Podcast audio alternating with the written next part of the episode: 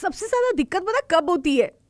जब आपको इचिंग हो रही होती है, वो भी आपके गले के अंदर। आप गले में हाथ डाल के तो इचिंग कर नहीं सकते, वो सबसे ज़्यादा इरिटेट करती है यार। रेडियो वाले 106.3 पर सिमरन तोड़े नाल। सत अकाल। लाइफ मस्त है मेरी जान। चलो फिर उसका भी एक जुगाड़ करते हैं। Health and beauty secrets with Simran देखिए, जब आपके गले के अंदर थ्रोट के अंदर इचिंग हो रही हो तो दो तरीके मैं इस्तेमाल करती हूँ। पहला तो नॉर्मल यही तरीका कोई भी आपको बताता है। मेरी मम्मी हमेशा बताती है कि, बेटा, एक चम्मच ना शहद का खा ले।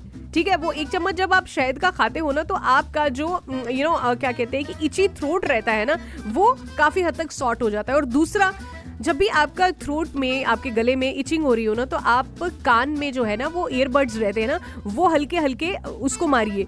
उससे क्या है कि आपकी थ्रोट की इचिंग में फ़र्क पड़ता है। ट्राई करके देखिए, मैं भी ऐसा करती हूँ। सो यस ये थी आज की health and beauty secret Simran की तरफ़ से। जियो बिंदास, क्योंकि लाइफ मस्त है यार।